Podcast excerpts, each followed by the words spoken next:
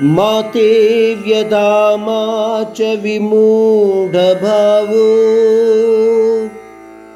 दृष्ट्वा रूपं घोरमेदृज्ममेदम्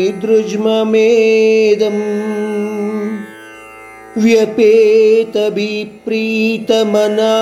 पुनस्त्वम् तदेव मे रूपमिदं प्रपश्य अर्जुन, मन को विचलित न होने दे। भयंकर विश्वव्याप्ति रूप के कारण अपने मन को भ्रमित न होने दे। आनंद भरित मानसिकता के साथ मेरे दयालु और कुशल चतुर्भुजधारी रूप को शंख, चक्र, गदा और कमल सहित फिर एक बार देखो अर्जुन।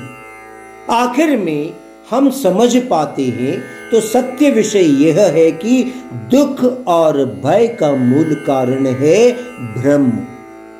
यानी अच्छे और बुरे के बारे में भ्रमित मन।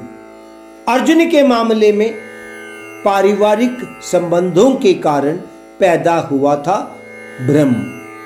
इस श्लोक में मच विमूढ़ भावो शब्द का प्रयोग हुआ।